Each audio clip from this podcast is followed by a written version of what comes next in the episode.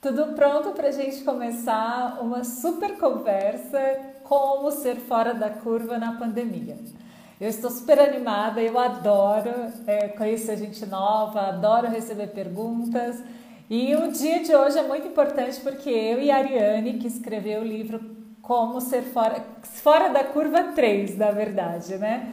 Ela escreveu, fez parte da escrita desse livro e hoje a gente vai poder conversar e ela vai aqui trazer os bastidores de como foi saber o que uh, doze negócios, doze startups e até unicórnios, empresas como a noventa e nove, Quinto Andar, iFood e entre tantas que assim a gente fica super inspirado de ver que a gente tem muito que se inspirar com exemplos de empreendedorismo aqui no Brasil e que é importante também da gente poder se conectar para que com isso a gente consiga colocar em prática.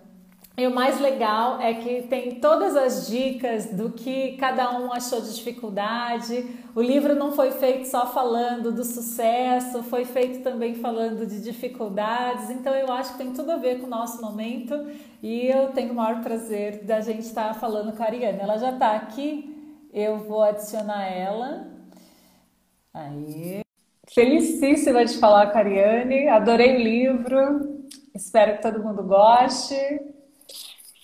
Oi, Oi, Ariane, tudo bem? Prazer, viu? Muito prazer, boa noite, obrigada pelo convite. Imagina, obrigada. Aliás, eu quero avisar que essa conversa vai ficar também no podcast que chama Cresça a Sua Ideia, que eu quero muito que outras pessoas possam se inspirar e saber como, como realmente a gente pode fazer a diferença, como a gente pode ser fora da curva na pandemia, né? Então, obrigada. É, e eu queria muito que você se apresentasse e dissesse assim, um pouco como foi para você fazer esse trabalho, estar em contato com tanta gente, com tanta história. Eu queria que você começasse por aí, porque eu mesma tenho essa curiosidade. Muito legal. Eu sou jornalista, né, de formação e antes de eu saber o que era jornalismo, eu já gostava de fazer jornalismo, que eu saía procurando os artistas, os telefones dos artistas que eu gostava na T V, ia no teatro atrás dos artistas. Enfim, eu inventava ídolos. Porque eu sempre gostei muito de conversar, de conhecer as pessoas. E esse trabalho especificamente, ele veio no momento que eu estava entregando um, um livro, né? Eu tava entre... tinha acabado de entregar para a Companhia das Letras o livro sobre a Ambev que eu escrevi. De um gole só, né? De um gole só. Tô inteirada. Na... Ele estava na gráfica e aí o Pierre Moreau, advogado, né? Que junto com o Florian Bartunet, que já tinham feito dois fora da curva, né? Os de investidores. Uhum. É, o Pierre me ligou e me convidou para participar. Fazer parte desse projeto agora focado em startups. Eu achei muito legal, até porque o, o, a ideia partiu do Marcel Telles, que é um dos donos da Ambev, né? Então, foi uma, uma super coincidência. Assim. Ele que fez uma... Ele que faz a introdução no livro? É ele que faz. A, ah. E aí, por isso, até, quando eles foram... Quando o Florian falou com ele, da ideia dele fazer o prefácio desse novo Fora da Curva, ele falou, olha, só se vocês falarem de jovens, porque a gente tem que falar de empreendedores, vamos falar dos brasileiros que estão empreendendo, né? Eu estava ouvindo o que você falou mais cedo no seu story, né? Que é isso, a gente tem muitos exemplos fora, mas tem muitos aqui também. Eu acabei nem te falando, né, da, da minha carreira, vou te me apresentar rapidinho. já entrou... não, eu, já, eu já vi que acho que você já trabalhou na Trip, não é? Na revista eu trabalhei oito anos na Trip, eu entrei lá e eu ainda era estagiária no, no último ano da faculdade, e fiquei lá até dois mil e doze, aí fui para a Época Negócios, que é outra revista mensal, assim como a T P M, né, onde eu trabalhava na Trip, eu Trip para a Mulher. Uhum. Fiquei quatro anos aprendendo sobre negócios e tal, até que eu resolvi empreender em, em final de dois mil e quinze. Que é o Ateliê de Conteúdo, é lá que, que você é o Ateliê de Conteúdo. Ah, que legal. Não, então, justamente por isso que eu achei legal também, porque você já é uma empreendedora. E falar com outros empreendedores, eu acho que não só transmitir o conhecimento, mas eu fui curiosa de saber tudo que você absorveu, como foi para você. Nossa. É... é muito aprendizado, assim. Eu, eu aprendo muito mais conversando com as pessoas, ouvindo histórias. O meu estilo de aprendizagem é muito mais esse do que lendo, estudando. Lógico que eu adoro ler, adoro estudar, mas eu absorvo mais quando eu leio alguma coisa sobre a qual eu já conversei, ou vice-versa, assim, né? Quando eu tenho esse link. Então, para mim, foi muito, muito rico, porque ouvir as histórias, né, de quem chegou tão longe no, no mundo material, né, e você vai entendendo que isso é um, uma das, um dos indicadores.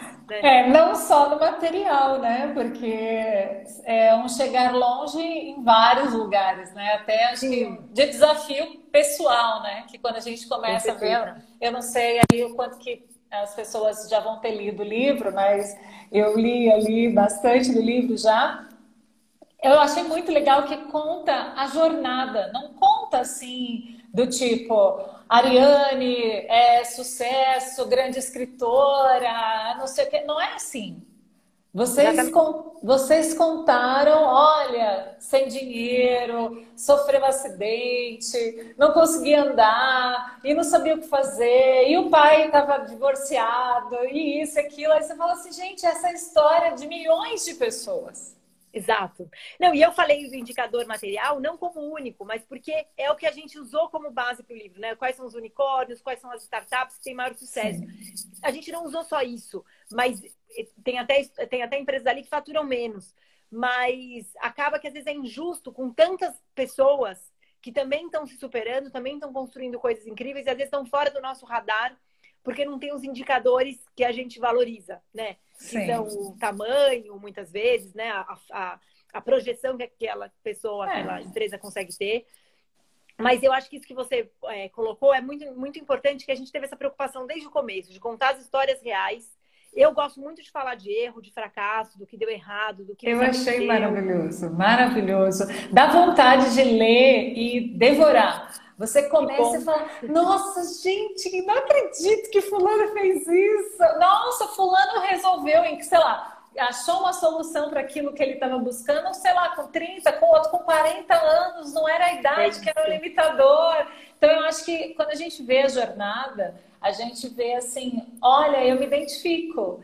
É, ou eu posso também me desafiar mais, enfim, então... É, eu é muito legal, muito. Né? Nada, nada é um milagre, né? Não é de um dia para o outro que uma coisa é. explode, assim. É, é muito legal isso que você está falando, assim. Ver as histórias de perto, conhecer as pessoas, traz esse fator humano que a gente entende que tudo é construído. Não tem...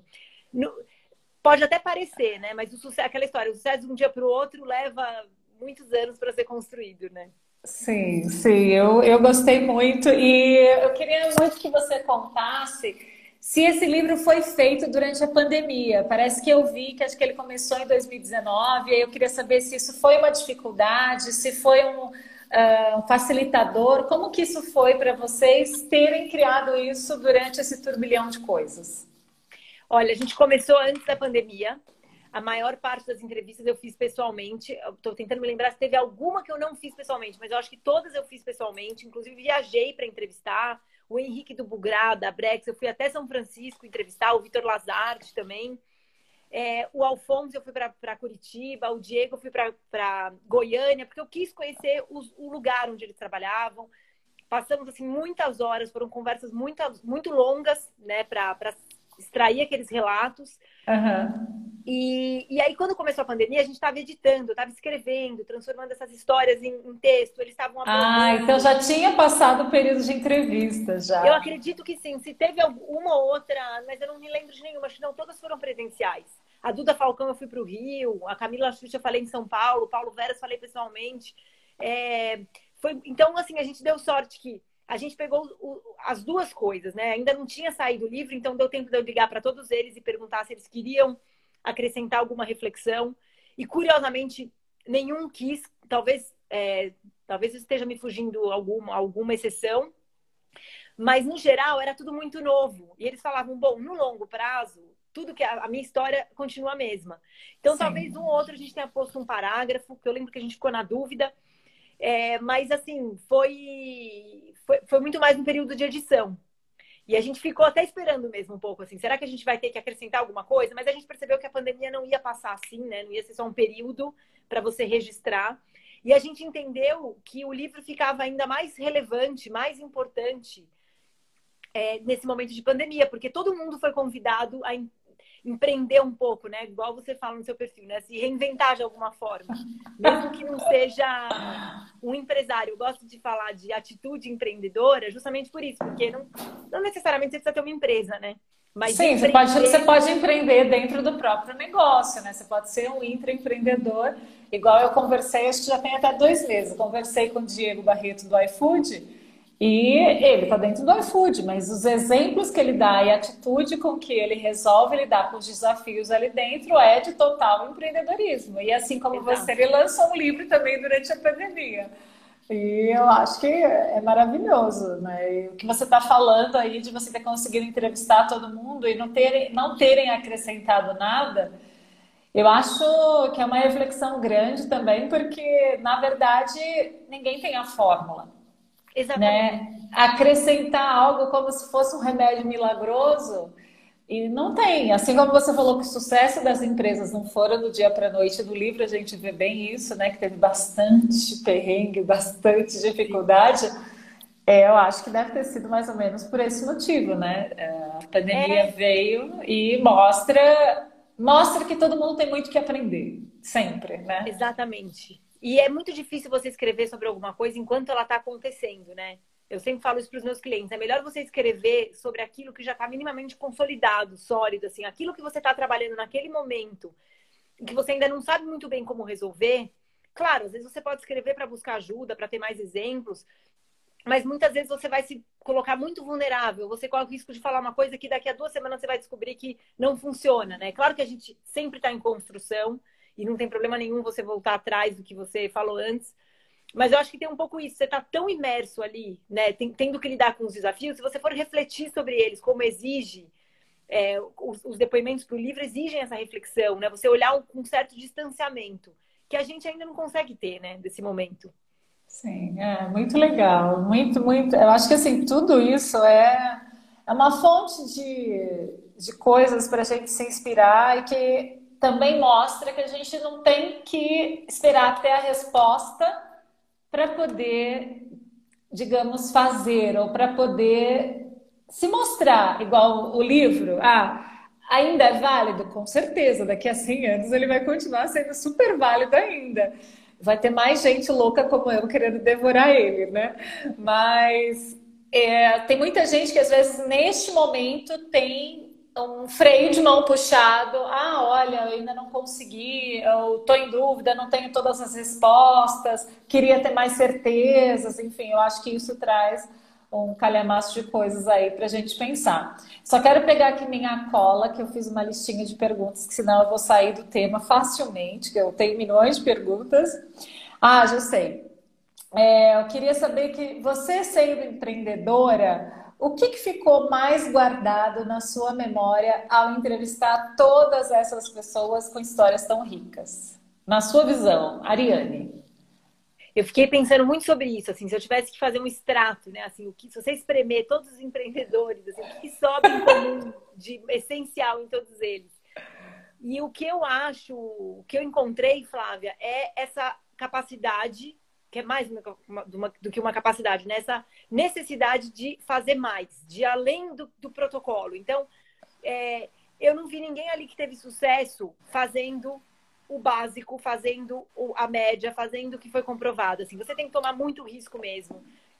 E o risco não é só financeiro, né? Ou de você colocar um produto, é um risco interno, de você se colocar numa situação de desconforto, de você convencer outras pessoas da sua ideia...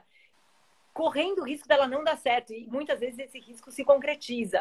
Né? Então, é, você trabalhar mais. Né? Tem um, um, um, um cliente meu que sempre fala, não deu certo? Trabalha mais, trabalha mais, trabalha mais. É, assim, é, trabalhar incansáveis horas mesmo. E aí muitos conseguem fazer isso, ou todos. E eu sinto isso também, porque o trabalho se confunde com a diversão. É muito difícil fazer essa divisão entre vida pessoal e vida profissional quando você tem... É uma sorte mesmo de você... É, nesse caso, desse tipo de empreendedor, né, que, que se realiza a partir de uma ideia, a partir de uma coisa que o faz é, feliz, assim, você confunde muito as coisas. Então, para você, o trabalho vira uma espécie de lazer e é um divertimento, não é um lazer, mas você se diverte fazendo aquilo, aquilo dá uma emoção, é muito difícil parar de trabalhar. Eu, eu tenho que me disciplinar para parar de trabalhar e descansar e fazer outra coisa, porque senão você fica improdutivo, é, tem um momento que você se estressa, mas... É, essa, essa, esse exagero é uma coisa muito do empreendedor e eu não acredito que é possível você construir alguma coisa fora da curva não tendo esse exagero. Legal. É, eu acho que é bacana também de você ter entrevistado todas essas pessoas, além de ter mostrado as fragilidades, é da gente ver que, na verdade, todos são pessoas.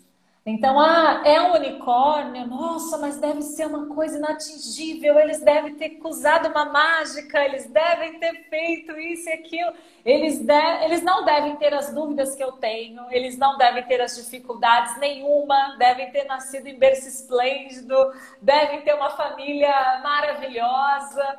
Aí você olha assim e você fala, nossa, gente, é igual a minha casa, é uma zona, isso, aquilo. Então, eu acho que trazer, assim, eu vejo, né? De conversar com N pessoas, eu acho legal de trazer, são pessoas, né? Eu também, eu adoro, eu adoro, adoro pessoas. Não me venha com discursos corporativos, né? Institucionais, assim. A gente entende que empresas são empresas, mas empresas são feitas de pessoas. E o que, o que me interessa é falar com pessoas, é falar de pessoas. Essa emoção, é isso que você falou, né? Essa empatia, é a gente se olhar e ver a nossa história. É, senão você não aprende, você olha aquilo e te distancia mais. Se é uma história forjada, se é uma história que não conta os problemas. Eu acho que é, eu faço sempre questão de abordar os erros, e nesse livro especificamente a gente é, gastava bastante tempo da conversa falando sobre os problemas, sobre os erros, sobre o que não deu certo, porque isso humaniza, desmistifica. Eu acho que para o próprio empresário que vê a sua história ali contada é uma libertação também, não tem que ser um super-herói, né? Então eu acho que é... é muito rico, assim, é a história de todos nós. Sim, é, com certeza. Eu tenho milhões de perguntas, mas, assim, vou, vou, me seguir, vou seguir a lista do que está aqui. Se alguém tiver alguma pergunta, eu vi que alguém perguntou, tinha uma pessoa chamada Beatriz que estava dizendo que ela queria entrar, mas a gente não consegue deixar outras pessoas entrarem. Mas se tiver alguma pergunta, aí me manda que aí eu consigo incluir aqui. Agora eu quero falar de uma inspiração que eu vi que o livro te trouxe e que eu li esse trecho do livro e eu achei muito, muito rico. Mas eu acho que ali você até contou pouco no livro e que na conversa deve ter tido talvez um aprofundamento maior, que é sobre a inspiração, acho que de uma palestra que você até criou, que é Quanto Vale Metade da Sua Vida. Eu queria que você contasse um pouco o trecho desse, desse, do livro. E como que foi essa conexão para você? Como Ai, que a isso Beatriz, veio? Ela foi minha professora da primeira série, agora que eu tô ah, vendo. Que linda! Eu adorava descobrir que fazia redações, eu fazia redação rápido, bem, eu acho que ela deve lembrar disso. Ai, essa é a lembrança que legal. Eu tenho. Enfim, é... foi o Victor Lazarte, né, que ele falou isso... Eu lembro, eu lembro do momento que ele falou isso na entrevista. Ele disse que... O Victor, gente, ele tá no capítulo doze. Para quem não sabe, ele tá lá no finalzinho. Mas vale a pena ir até o final, porque é muito, é muito gostoso de ver a, sei lá, a escrita, né? E para você que ouviu, é bem, bem legal. E aí, é, me conta como que foi. Não tem muito mais do que tá no, no livro, não, viu? Ela, ela ah, me marcou muito pelo, pelo impacto mesmo, porque me... foi mais a reflexão que me permitiu do que o, o que ele me contou. Mas o que ele falou, e, e aí talvez tenha um pouco mais de coisa, que eu achei muito interessante ele não ter, ele, ele e o irmão não terem pego nenhum investimento ao longo de, acho que, dez anos, eu não lembro exatamente agora. Mas eles cresceram com os próprios recursos, é, e aí teve um momento que eles foram procurar investidores, e ouviram algumas propostas, e a maior proposta, se eu não me engano, era setenta e cinco mil dólares. Isso, é. E aí eles falaram, e por cinquenta por cento da empresa. E aí ele, ele falou essa frase exatamente, né, pra mim. Assim, você não pode vender metade da sua vida por setenta e cinco mil. E eu achei isso muito forte, porque eu entendo o que significa chamar metade da empresa de metade da sua vida, né? Assim, às vezes as pessoas já falaram pra mim assim, ah, então, você vai vender o ateliê, né, que é a minha empresa. E eu fiquei ofendida. A pessoa falou achando legal, assim, como se isso fosse um sinal de que eu tô indo bem. E eu falei, imagina que eu vou vender a minha empresa, eu tô fazendo a minha... Imagina, não é sobre isso. Então, às vezes, assim, quando você faz aquilo como se fosse um filho mesmo, né? Você se dedica para aquilo, é... você tem que pensar muito bem, né? O qual, qual é o preço disso. Hoje a gente vê muito, muito unicórnio, essa conversa de empreendedorismo cresceu muito no Brasil. E, e essa é uma reflexão que eu faço, assim. Às vezes eu vejo algumas pessoas falando de empreender como se fosse você ter uma ideia, pegar um PowerPoint e sair buscando investimento, né? E para ficar rico rápido, vender aquela ideia. Isso não tem nada a ver com a minha descrição de empreendedorismo e nem com o que eu ouvi no, nas conversas todas que eu tive que estão no livro. Então, assim, é muito mais sobre trabalhar do que sobre os, dos, os louros que podem vir, devem vir, que bom que venham, né? Mas, assim, é muito mais sobre a parte de, de você ralar, de você transpirar, de você fazer. E aí, às vezes, você está muito preocupado em qual é o resultado que você vai ganhar rápido e você pensa pequeno, né? Porque se eles tivessem vendido lá atrás por setenta e cinco mil, metade da empresa, eles não teriam virado unicórnios e não, quer dizer, eu não sei, mas é, provavelmente eles, não. Os donos da ideia provavelmente não teriam tido tantos aprendizados, tanto sucesso, não teriam crescido tanto e feito a empresa crescer da maneira como eles fizeram. Então, eu achei muito forte, assim, o jeito que ele contou. E o Victor, foi a primeira vez que ele deu uma entrevista, eu até conto isso no, no comecinho ali, no, no, no, na biografia dele, na bio que eu faço pequenininha, eu conto porque ele falou que, assim, a única entrevista que ele tinha dado antes disso foi para um site da U S P, porque ele e o irmão estudaram na U S P. E, e aí, depois ele deu entrevistas durante a produção do livro, ele acabou dando umas entrevistas porque viraram, porque virou unicórnio.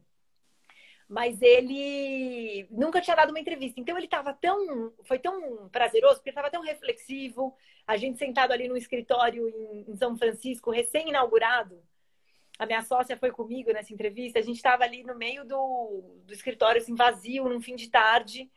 E ele refletindo, contando aquela história, um monte de detalhe, assim... É, você vê que é uma pessoa que não estruturou um discurso. Era alguém te contando uma história que ele não estava acostumado a contar, do começo ao fim, em voz alta. Então... É, não, eu acho que isso é muito legal, porque, de novo, ressaltando o que está no livro, né? Que a gente acaba consumindo várias histórias, às vezes, dos mesmos eh, empreendedores. Problema nenhum, né? Da gente conhecer sobre vários grandes empreendedores, né? Tanto de fora quanto daqui do Brasil. Mas, às vezes, esses que nunca foram entrevistados, eles vão dar riquezas que a gente nunca ouviu em outro lugar, ou que a gente se conecta mais, né? Porque, de repente, a pessoa fala, ah, eu nasci em Divinópolis. Teve um deles que falou que nasceu em Divinópolis, eu não lembro exatamente quem foi. Aí você fala, nossa, eu já fui nessa cidade, ou, ah, eu sou dessa cidade, sei lá. Então, eu acho que é muito diferente, né? Que você fala assim, nossa, ele, ele teve a base que eu tive. E, sim, enfim, é, eu achei muito legal também essa história de quanto vale metade da sua vida, que é uma conexão com o negócio dele, né? E a gente saber precificar também, para quando a gente está nesse momento de vender a empresa, é um desafio e tanto, e que delícia ter essa dúvida, né? Quanto vale o meu negócio, né? Uma é. disputa, né? Não, e eu costumo brincar, assim, que o trabalho não tem preço, né? Esse tipo de trabalho, assim, às vezes meus clientes falam assim, nossa, mas tá caro. Eu falo, mas, assim, eu tô te dando minha, minha experiência, a nossa inteligência, a nossa alma, porque, assim, eu vou escrever, entrevistar, é uma coisa que você tem que fazer inteiro. Isso não tem preço, na verdade, né? Então, assim, esse preço é simbólico. E eu acho que a empresa, assim, quando você cria uma coisa com, com essa entrega, ela não tem preço para quem criou. Então, se você vai colocar um preço nela, você tem que saber exatamente por que, que você está fazendo, em que momento e o que, que você vai, o que, que esse dinheiro vai poder te comprar para valer esse preço, né? Sim, é. Se um dia eu tiver essa dúvida, aí eu te falo, ah, eu tô com uma dúvida de quanto que vale a minha empresa.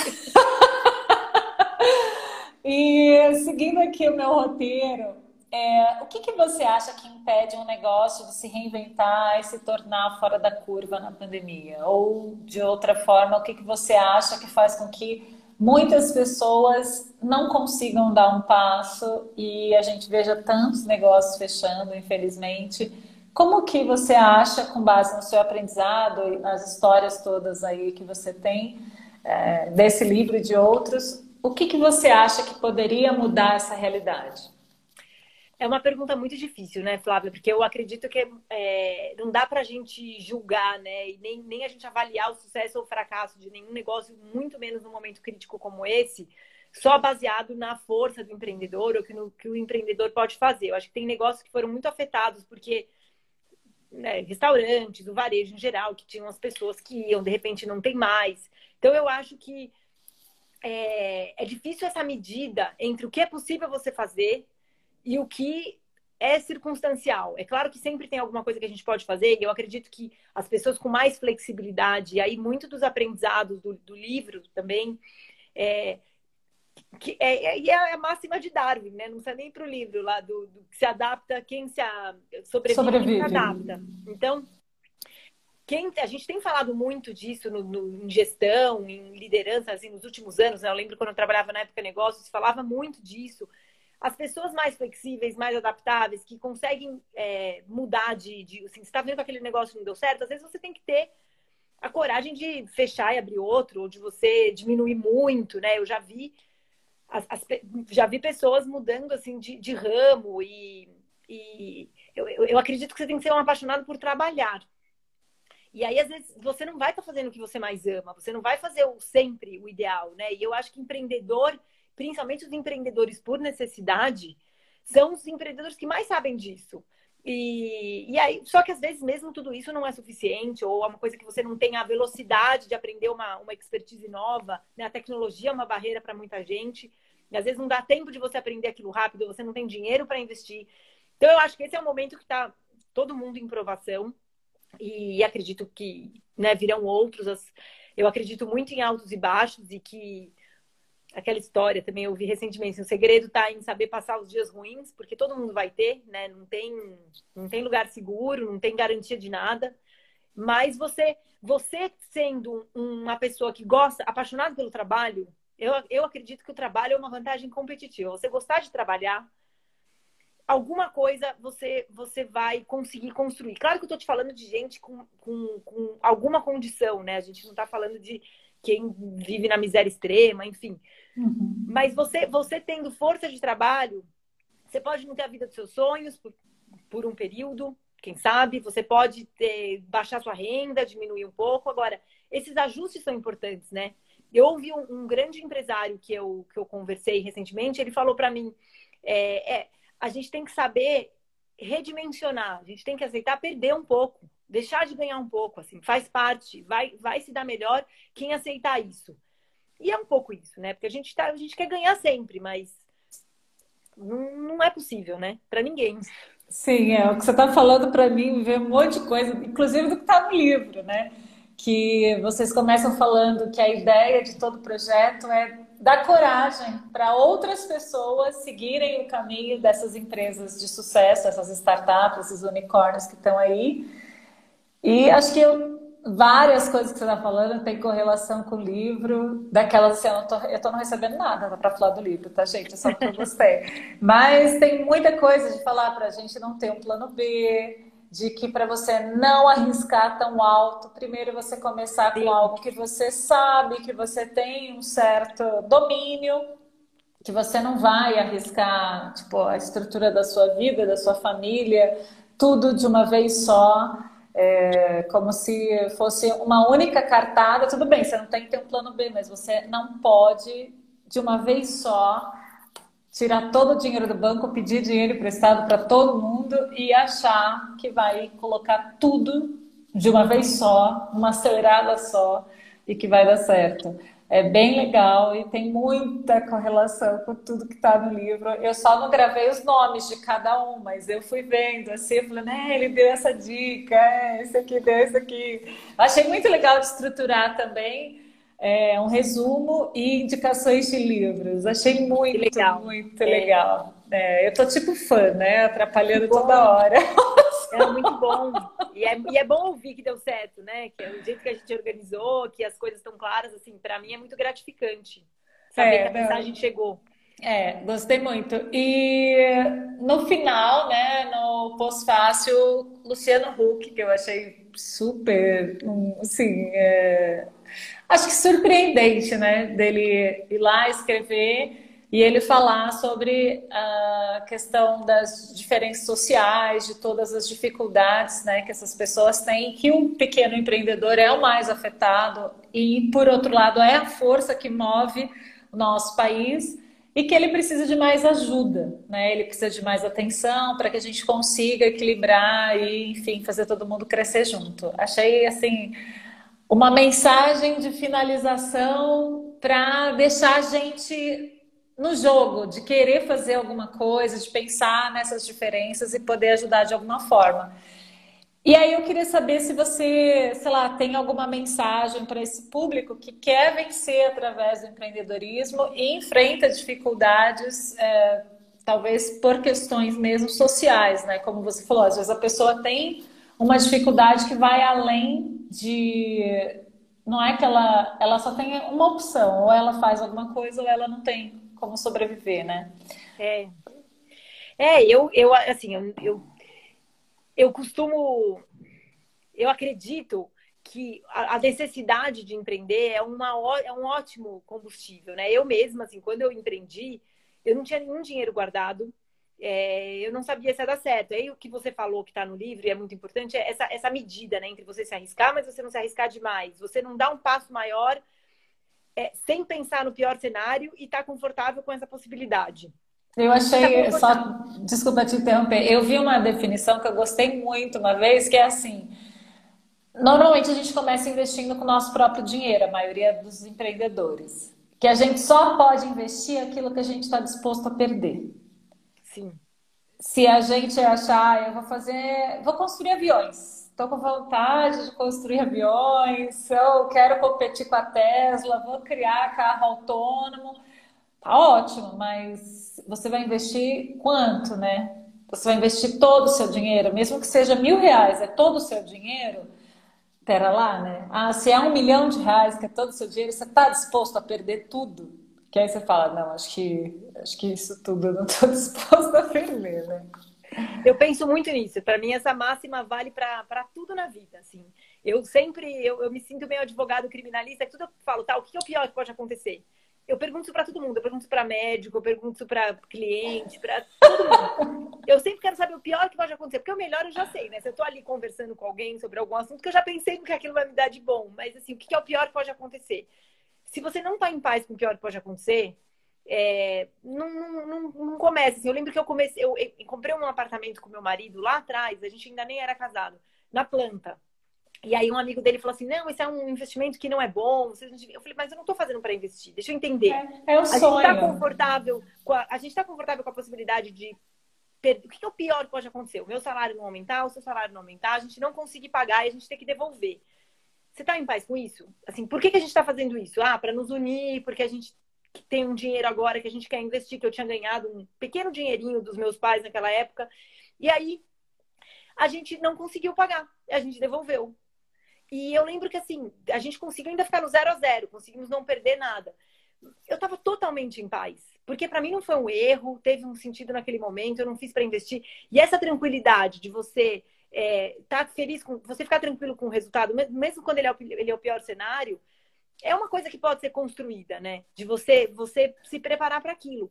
Então, eu admiro muito os empreendedores, assim, quanto menor, quanto mais é, eles precisam disso, mais eu admiro, porque, eu, como eu te falei, assim, eu admiro a força do trabalho. Eu não fiz uma empresa para ficar famosa e ganhar rios de dinheiro, assim. Se isso acontecer como consequência, legal, mas eu quero ajudar um monte de outros empreendedores.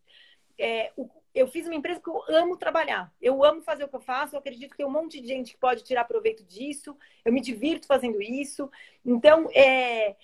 e tem muita gente que assim, não pode nem escolher o que se diverte, vai escolher o que dá para fazer, aprende a gostar daquilo. Eu acho que essa lição que os pequenos empreendedores são obrigados a, a aprender para viver minimamente bem, que é amar o que faz, que é gostar do que faz, né? Que é gostar de estar ali trabalhando, eu acho que é uma grande lição. Então, para mim é uma grande inspiração, assim, eu, eu acho que são as pessoas que têm mais força para se reinventar, para mais resiliência, que são as coisas que me interessa é, desenvolver. Então, assim, a gente tem sempre é, que buscar fazer a nossa parte, né, assim, tudo que está ao nosso alcance, o, que, o resultado você não controla. É, é verdade, e acho que a gente também tem, assim como a gente fala do seu livro, tem outras inspirações também de pessoas que partiram da extrema dificuldade, mesmo assim não desistiram, empreenderam e conseguiram seguir adiante. Para mim só me vem à mente o Rick Chester, que é aquele que vendia água na praia, né? E aí você vê assim, nossa, é... o que eu vejo disso, e até fazendo um parênteses, é que às vezes muito de nós, se a gente é colocado numa situação como se fosse no limite. Uhum. Aí fala assim, Ariane, Flávia, sua única opção é ir no farol. Pode ter certeza, a maioria de nós não sabe como falar. Não sabe como conseguir a atenção de alguém no farol. E às vezes tem toda aquela coisa de receio, que vão achar, isso e aquilo. E muitas dessas pessoas têm isso de, assim, não importa. Eu tô aqui cumprindo minha missão, eu tô aqui cumprindo o que eu preciso e deixa todas essas roupagens de lado. Eu acho que isso que é o mais bonito. E eu falo isso que eu participei de um curso que é muito legal, do Empretec, do Sebrae, há bastante tempo atrás. E eles deram esse desafio, que a gente tinha que ir para a rua, era um calçadão quase como se fosse vinte e cinco de março, só que era em Santo André, uma rua também lotada, na época que as ruas eram lotadas, né? Então, eles falaram, vocês têm que vender. Eu falei, nossa, vou falar com um desconhecido, vou, vou abordar como? As pessoas não vão querer falar, não importa. E teve gente que não conseguiu nem sair da sala para fazer o exercício. Nossa. É. E todo mundo querendo empreender. Então, eu acho que quando eu vejo pessoas que empreendem também por necessidade e fazem coisas para se reinventar, da onde a gente nem acharia que tinha solução, é onde a gente aprende mais, né? Que você fala, será que eu, eu naturalmente iria conseguir vender água na praia, vender coisa no farol, sei lá, fazer o que fosse... Então, eu acho que tem sempre algo que complementa, mesmo aquele que empreende, tem a empresa bilionária, às vezes aquela humildade de quem está começando de um jeito diferente, mais simples, é surpreendente e eu, eu para mim, eu guardo, guardo para a vida, né? Ah, que legal. Tem, é, tem que saber, se você tivesse que vender no farol, o que, que você ia fazer? Você ia... se esconder. É isso, a vida do empreendedor é cheia de emoção. Assim, é. O que eu sinto, assim, eu trabalhei em revista há muitos anos, eu era muito feliz e parte do trabalho era igual ao que eu faço hoje, mas hoje a minha vida tem mais emoção o tempo inteiro. É o tempo inteiro emoções, desafios, porque ela é do... você vai criando coisas de acordo com o seu desejo, com a sua capacidade. Antes eu ficava mais restrita aos sonhos de outras pessoas, né, que eram o... do ambiente ali que eu... em que eu estava inserida. Então, eu sinto que é tanta energia, tem tanta coisa para fazer, que, assim, de, eu brinco, né? De tédio eu não vou morrer, porque a vida do empreendedor é cheia de desafio. Ah, é verdade mesmo. E eu já, tô, já queria que a gente fosse finalizando, para a gente não se estender muito. Eu queria saber se você quer deixar um recado final, falar de algum próximo trabalho, alguma mensagem que você queira compartilhar. O espaço é seu e eu acho que é... é rico, né, de da gente abrir esse, essa troca. Ah, o que eu gosto de falar é da, da atitude empreendedora, que eu acredito que é isso, assim, você não tem uma fórmula, não tem só um jeito de você é, empreender na vida, né? Cada um pode empreender a sua vida, se você é autônomo, se você trabalha numa empresa, é, o que, que é aquilo que você faz bem, que te faz bem fazer e, e que acaba contribuindo com o mundo também. Então, assim, é, tem... sete bilhões de jeitos, né, de, de ser feliz ou de buscar a, a sua realização. E nem sempre vai dar certo, né? A gente está falando aqui de cenários ideais, a gente está falando de empreendedores que estão conseguindo se superar ou que conseguiram. Agora, é o que a gente falou, assim, tem coisas que fogem ao nosso controle, tem vezes que a gente não vai conseguir, tem gente que precisa de ajuda. E aí quem tem mais tem que ajudar quem tem menos, quem está em dificuldade. Eu acredito muito nisso, né? De aquela coisa, quanto maior a fortuna, mais é a, maior é a responsabilidade também. Então, eu acredito na gente empreender a nossa vida nos pequenos atos, é, da forma que a gente gostaria que o mundo funcionasse. E, e não se preocupar com o resultado. Porque se a gente fica... Eu, às vezes, brinco que, assim, eu não gosto de sonhar muito, porque eu prefiro realizar. O sonho, às vezes, limita. Ou, ou, de, ou de distrai. Você, você não consegue ver como aquela realidade que você vive é bonita, né? Eu tenho muito desejo de continuar realizando muita coisa, mas, assim, eu já estou no lucro. A minha vida já, já me proporciona uma satisfação e eu já me sinto é, sortuda, muito além do que eu poderia sonhar. É, bem, bem legal. E, gente, eu tô igual louca, sabe? Ela fala uma palavra e eu lembro, ah, tem isso aqui no livro. O livro tem um negócio que ele fala de uma das pessoas, eu não lembro agora qual deles que é, eu não anotei exatamente, mas tá no finalzinho, que ele fala que enquanto ele estava buscando por dinheiro, ele não conseguia dinheiro. Que ele fazia tudo para a empresa dele faturar, que ele só queria pensar em dinheiro, dinheiro, dinheiro, dinheiro. Eu não tô me lembrando. Eu lembro é... da história. É um deles no final aqui, eu não lembro exatamente quem foi. Eu tô olhando aqui o papel, mas não tá escrita. E aí ele fala que na hora que ele parou de ter o dinheiro como prioridade e, e foi assim, vou fazer agora o que eu gosto. Então é muito assim de... Ah, é, se a gente tiver talvez o valor só do dinheiro... Pode ser que o sucesso não venha como a gente imagina. E você já tem o agradecimento igual, e quer compartilhar isso para todo mundo. Da gente buscar enxergar dessa forma. Eu fico muito feliz de ouvir todas as suas, sei lá, reflexões. Principalmente quanto vale metade da sua vida. Que isso, é, eu acho que assim, dá para escrever outro livro. É, é maravilhoso. É verdade, é muito bom essa reflexão, né? É. Então eu quero agradecer e deixar aqui à disposição quem quiser tirar alguma dúvida depois, falar sobre o livro, pode procurar a mim, a Ariane também acho que vai amar. E eu vou deixar depois disponível essa conversa no podcast, eu aviso aqui quando já estiver lá. Muito, muito obrigada e parabéns pelo seu trabalho e que venham muitos outros para a gente se divertir lendo. Obrigada, Flávia. Obrigada pela conversa, pela oportunidade. Imagina. Eu gosto de falar disso. Obrigada, viu? Beijo. Tchau. Beijo. Tchau.